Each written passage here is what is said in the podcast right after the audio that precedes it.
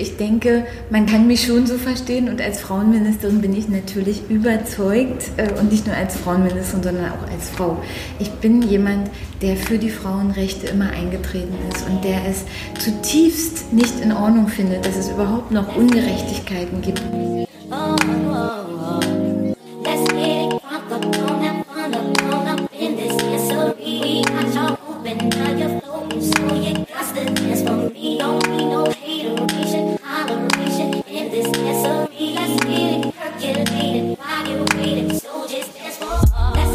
Herzlich willkommen im Podcast 100 Frauen. Mein Name ist Miriam Steckel und in diesem Podcast interviewe ich Aktivistinnen über ihr Leben, modernen Feminismus und warum sie sich in Deutschland für Chancengleichheit einsetzen. Am diesjährigen Weltfrauentag durfte ich unsere Bundesministerin für Familie, Senioren, Frauen und Jugend, Dr. Franziska Giffey, interviewen. Franziska Giffey ist Diplom-Verwaltungswirtin und promovierte Politikwissenschaftlerin.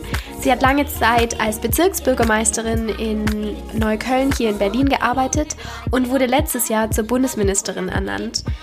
In diesem persönlichen Interview durfte ich ihr all meine Fragen zu Feminismus und Chancengleichheit stellen und ich habe ganz viel Neues und Persönliches über sie erfahren, über ihren Weg, über ihre Hindernisse, über ihre persönliche Meinung zu den Frauenrechten und was sie eigentlich als Bundesministerin hier in Deutschland alles dafür tut, dass zu mehr Chancengleichheit zwischen den Geschlechtern kommt.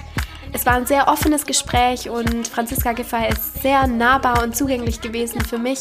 Und obwohl ich sehr nervös war, bin ich jetzt total stolz auf dieses Interview, dass ich selbst die Bundesministerin hier in diesem Podcast begrüßen darf. Und deswegen wünsche ich dir jetzt ganz viel Spaß beim Zuhören.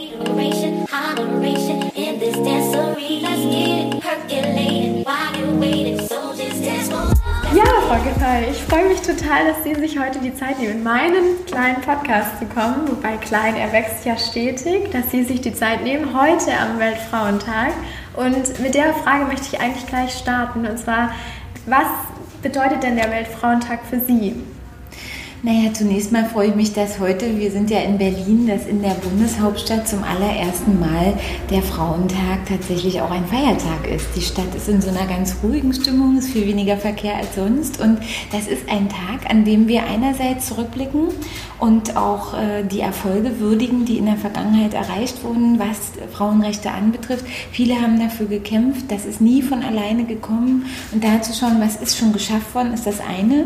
Zum anderen geht es aber auch darum, all, all diejenigen Frauen oder ja alle Frauen zu würdigen in dem, was sie tun, ob sie das in der Familie tun oder in, in, im Beruf, in der Gesellschaft, also einfach auch anzuerkennen einen Tag, was leisten Frauen eigentlich jeden Tag und ähm, zum Dritten geht es schon auch darum zu sagen, was gibt es noch zu tun, um wirklich Gleichberechtigung zu erreichen. Denn da haben wir noch eine ganze Menge vor uns. Es gibt viele Themen, ich denke, wir reden ja auch gleich ein bisschen darüber, ähm, die auch noch nicht abgeschlossen sind. Und dafür auch ein bisschen Ermutigung und Kraft zu geben und diesen Tag ganz bewusst zu setzen, um eben über das zu sprechen, was noch zu tun ist. Dafür ist der Frauentag auch da. Für, für was gilt es denn noch einzutreten für mehr Chancengleichheit in Deutschland?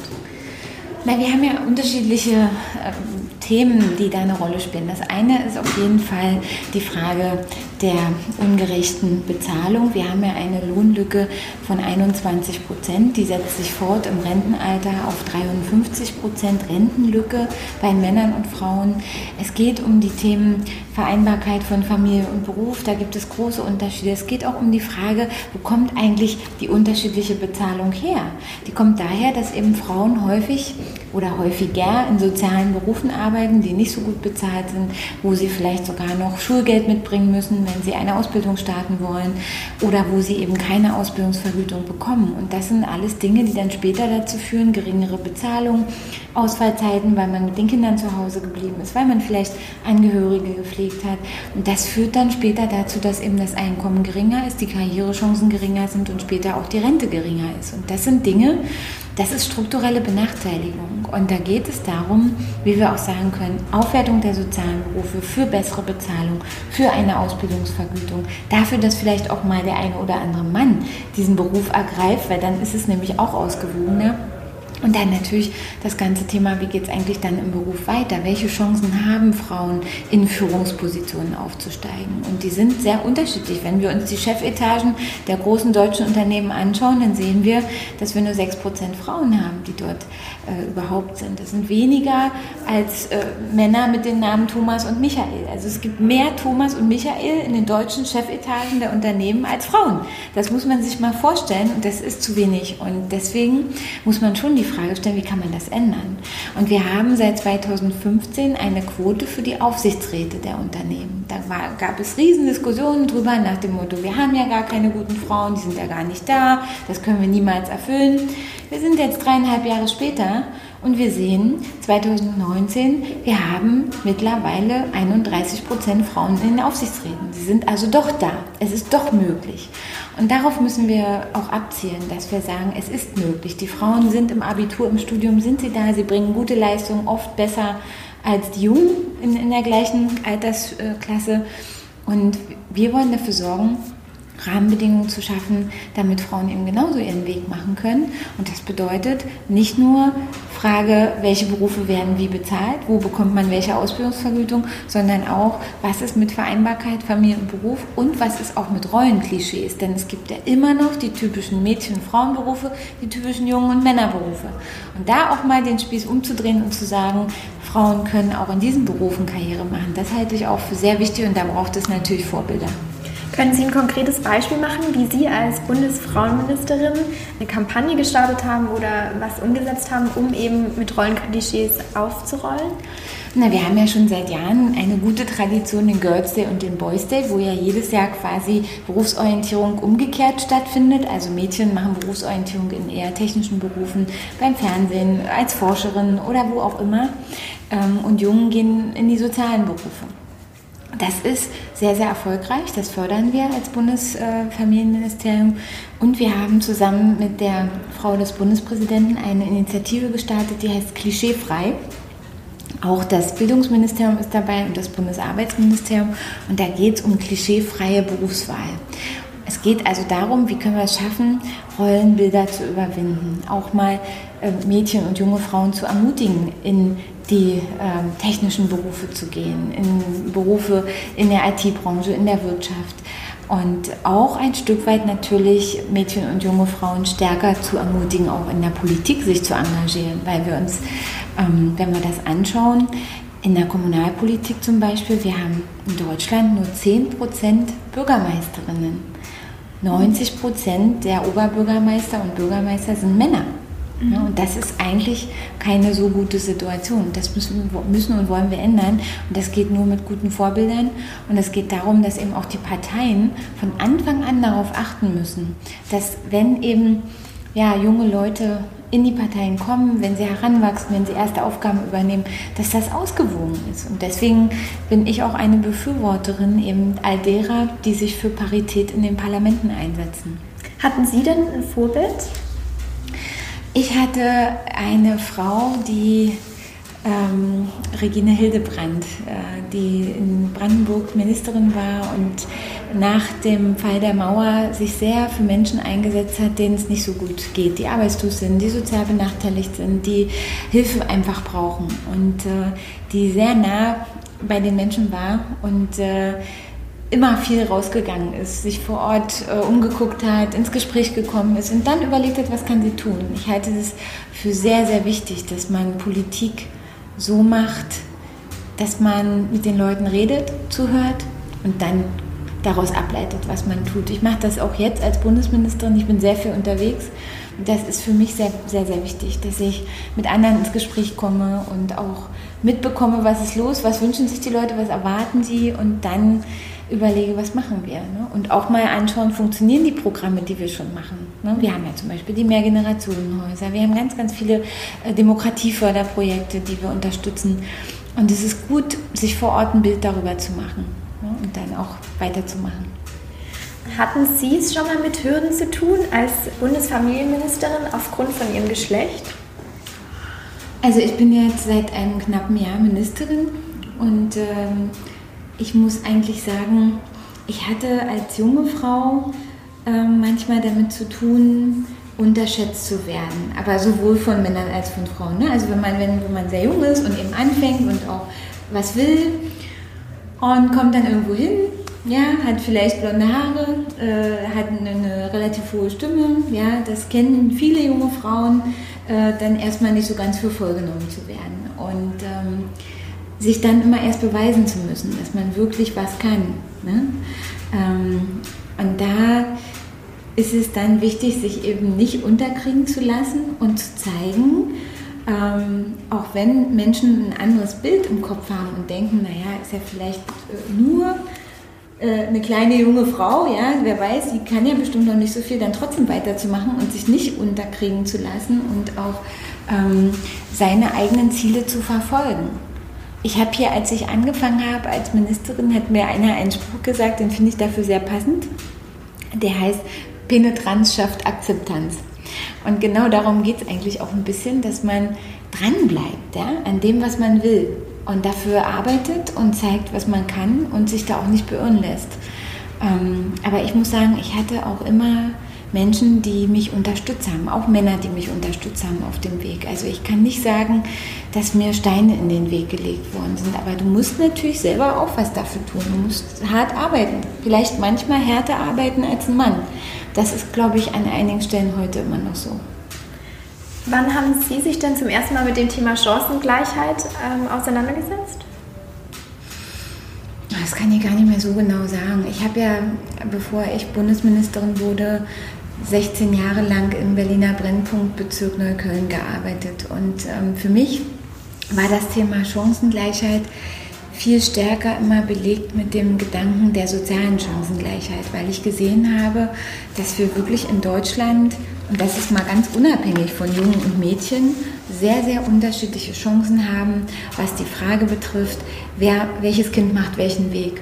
Wir sehen, dass Kinder, die in sozial schwierigen Verhältnissen leben, viel, viel geringere Chancen haben als Kinder, die in wohlbehüteten Verhältnissen aufwachsen.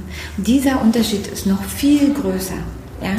Und das ist etwas, was mich immer gestört hat und immer auch mein Antrieb war, dass ich gesagt habe, wir können uns das nicht leisten, die Kinder zu verlieren, die, die in diesen Familien leben, wo eben die Eltern nicht so viel unterstützen können, wo nicht so viel Geld da ist, wo vielleicht nicht vorgelesen werden kann, wo eben nicht bei den Hausaufgaben und dem Satz des Pythagoras geholfen werden kann, weil die Eltern es selbst nicht können. Ja? Und das war für mich immer auch so ein ganz wichtiger Anspruch, wie schaffen wir es, dass jedes Kind es packt, dass jedes Kind seinen Weg machen kann. Ja? Und das war eigentlich meine erste große Berührung mit dem Thema Chancengleichheit, dass ich festgestellt habe, es spielt eine riesengroße Rolle, ob ein Kind in eine arme oder reiche Familie geboren ist und es gibt eben nicht diese Chancengleichheit. Und wenn man dann noch sieht, dass eben Kinder, die einen Migrationshintergrund haben, noch schlechtere Chancen haben und Mädchen mit Migrationshintergrund teilweise noch schlechtere Chancen haben, weil die Familie noch stärker ähm, es so sieht, dass eben bestimmte Dinge einzuhalten sind, dass ein Weg vorgezeichnet ist nach dem Motto, du heiratest doch sowieso deinen Cousin, äh, du brauchst doch nicht noch die Schule abschließen und so weiter. Das spielt dann nochmal eine verstärkte Rolle. Und das war für mich immer Antrieb zu sagen, das kann es doch nicht sein. Wir müssen doch dafür sorgen, dass, dass wir das ausgleichen, dass auch Kinder, die äh, von zu Hause nicht alles mitgegeben bekommen, trotzdem es schaffen. Und deshalb war mein Punkt immer gute Schulen, gute Kitas, Ganztagsangebote, auch Elternarbeit. Ähm, das, das ist, glaube ich, etwas, was beiden Geschlechtern dient, aber das war so mein, mein Erstkontakt damit. Mhm. Würden Sie sich selber auch als Feministin bezeichnen? Das ist ja immer so die Frage, was man unter Feministin versteht. Also ich denke, man kann mich schon so verstehen und als Frauenministerin bin ich natürlich überzeugt äh, und nicht nur als Frauenministerin, sondern auch als Frau. Ich bin jemand, der für die Frauenrechte immer eingetreten ist und der es zutiefst nicht in Ordnung findet, dass es überhaupt noch Ungerechtigkeiten gibt. Dass es, ich finde es unfassbar, dass es an so vielen Stellen noch eine unterschiedliche Bezahlung in den gleichen Branchen von Männern und Frauen gibt. Ich finde es unfassbar, dass 80 Prozent der großen DAX-Unternehmen sagen, wir haben für unsere Vorstände, für die Zukunft, für die Frage, soll da eigentlich eine Frau in den Vorstand, die Zielgröße null oder wir haben gar keine Vorstellung, wir geben einfach nichts an, was wir da als Ziel haben. Ja? Dass drei Viertel der Unternehmen sagen zum Thema Frauen in die Vorstände, wir haben Zielgröße null, also wir, wir haben auch gar nicht die Absicht, dort eine Frau mit reinzunehmen. Das finde ich ein Skandal. Ja? Und daran wollen wir ja auch was ändern. Wir haben ja mit Katharina Barley zusammen die Änderung des Handelsgesetzbuches vor, wo wir regeln werden, dass wenn Unternehmen in keinster Weise begründen, warum sie Zielgröße Null angeben, warum sie es nicht für nötig halten, eine Frau auch mit in die Chefetage zu nehmen, dann soll es Sanktionen geben, weil wir es äh, ganz klar sehen, wenn wir das nicht tun, dann wird es keine Änderung geben. Es wird sich nichts ändern. Und das ist in der Geschichte, man kann sich das angucken, immer so gewesen. Jedes Frauenrecht ist erkämpft worden. Ob das das Frauenwahlrecht war, ob das die Frage war, ob Frauen ohne die Erlaubnis ihres Ehemannes arbeiten gehen dürfen. Das war ja bis in die 70er Jahre so. Oder auch das Verbot der Vergewaltigung in der Ehe. Das sind alles erkämpfte Frauenrechte gewesen, die schwer errungen worden sind. Die Aufsichtsratsquote äh, für die Frauen ist auch erkämpft worden. Und ich glaube, wir müssen auch eben bei der Frage Geschlechtergerechtigkeit in den Vorständen genauso auch sagen, dafür muss gekämpft werden, genauso wie für die Frauenberufe und die sozialen Berufe. Mhm. Was würden Sie denn jungen Frauen jetzt mit auf den Weg geben, die Sie vielleicht motivieren wollen, auch wie bei 100 Jahre Frauenwahlrecht gesagt wird, für was zu streiten? Also ich finde, es lohnt sich immer für was zu streiten. Ja? Und ähm, ich kann nur sagen, niemals aufgeben, den Willen nie ähm, zurückstellen, sondern äh, man kann viel mehr, als man glaubt. Und ähm, wenn man diese Kraft bündelt und wenn, wenn junge Frauen sagen, ich will das machen, ich will diesen Weg gehen, auch in einem vielleicht nicht typischen Frauenberuf oder ich will Familie und Beruf vereinbaren, ich will das möglich machen und ähm, sich dann auch Unterstützung zu suchen dafür. Und es gibt Frauen, die einen unterstützen, es gibt aber auch einige kluge Männer, die einen unterstützen. Und ähm, ich kann nur sagen, Niemals den Wunsch und das eigene Ziel aufgeben, auf die eigenen Talente vertrauen, fleißig sein, sich nicht beirren lassen und ähm, ja, Unterstützer suchen, die einem helfen auf, den, auf dem Weg. Und dann wird das auch was. Wow. Ich habe am Ende von meinem Podcast immer fünf Fragen, die ich jeder Frau stelle, einfach mhm. um ganz kurz, in kurzen mhm. äh, Antworten so jede Frau in ihre Position einzufangen. Und natürlich möchte ich das von Ihnen als Bundesministerin auch machen. Und die erste Frage ist immer, was ist Ihnen in Ihrer politischen Arbeit wichtig? Nicht den Kontakt zu den Bürgerinnen und Bürgern zu verlieren. Und verständlich zu sprechen. ich hoffe, es ist mir gelungen. Ja. ähm, und was macht Sie glücklich? Mich macht glücklich, wenn Dinge gelingen und wenn ich mit Menschen zusammen sein kann, die mit denen eine gute Begegnung, ein gutes Gespräch, ein gemeinsames Lachen möglich ist. Das ist mit meinem Sohn so, aber das ist auch mit vielen anderen Menschen so. Ähm, gute Zeit, die man mit Menschen verbringt, wo man selber auf neue Ideen kommt und wo man auch zusammen lachen kann, das macht mich glücklich. Mhm. Was empfinden Sie derzeit ist noch das größte Leid, das durch patriarchale Machtverteilung in Deutschland existiert? Wissen Sie, ich komme ja aus ähm, einem, ja, wie gesagt, Brennpunktbezirk und wir haben in Deutschland, man möchte es gar nicht meinen, immer noch Strukturen, die Zwangsheirat, Zwangsprostitution und Menschenhandel ermöglichen und durchführen. Und das ist für mich ein untragbarer Zustand, auch dass Beschneidungen von Frauen stattfinden. Und wenn sie nicht hier im Land stattfinden, dann wenn sie hier von hier aus organisiert werden, ist das für mich ein, ein utopischer und unglaublich ähm, abzulehnender Zustand. Und ich finde, wir müssen bei aller Diskussion über Vorstände und über Führungspositionen und so weiter, dürfen wir nicht vergessen, dass wir sehr, sehr viele Frauen haben, die unter häuslicher Gewalt leiden, die unter Zwangsprostitution und auch Zwangsheirat leiden. Und äh, das ist für mich etwas, was zutiefst mit zu verachtenden patriarchalischen Strukturen zu tun hat. Und dagegen vorzugehen, ähm, das muss unser Ziel sein. Mhm. Die nächste Frage schließt da gleich an. Und zwar, wenn Sie einen feministischen Wunsch frei hätten, welchen würden Sie dann in Deutschland erfüllen wollen? Genügend Frauenhäuser, genügend Beratungseinrichtungen für die Frauen, die in Not sind und den Rechtsanspruch auf einen Frauenhausplatz, wenn eine Frau in Not ist. Und äh, da sind wir gerade dabei, äh, ein Programm des Bundes auf den Weg zu bringen. Aber natürlich sind da sehr, sehr viele auch in Verantwortung. Die Länder müssen auch mitmachen. Ich wünsche mir, dass Frauen, die wirklich in Not sind, Hilfe bekommen und Unterstützung bekommen. Und ähm, das ist etwas, was an die Existenz rangeht, was an das ähm, Recht auf ein würdiges Leben rangeht. Und das ist, denke ich, ein, ein feministischer Wunsch, der die Basis erstmal bildet, dass alle Frauen äh, ohne Gewalt leben können und dass alle Mädchen in einem guten Umfeld groß werden können. Und da ist unter Gewalt eben auch gemeint das Thema sexueller Missbrauch. Und dass wir dagegen vorgehen, das finde ich sehr, sehr wichtig. Meine allerletzte Frage an Sie ist, welches eine Wort beschreibt Sie? Ich habe heute hab ich gesehen, dass jemand über mich geschrieben hat, Menschenfreundin. Vielleicht trifft es das ja, ja, ganz gut. Ganz sicher. Dann danke ich Ihnen ganz herzlich für das Gespräch, für Ihre Zeit. Ich wünsche jetzt eine gute Diskussion. Ich ja, freue mich und noch einen schönen Weltfrauentag. Ja, vielen Dank, wünsche ich auch.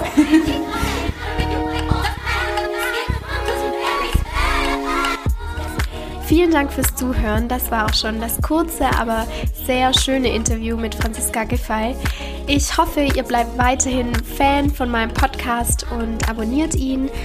Schreibt gerne Rezensionen. Ich bin dankbar über jedes Feedback und jede Antwort, die ich zurückbekomme. Abonniert meinen Kanal oder meinen Podcast auf Instagram und seid schon gespannt auf die nächste Folge.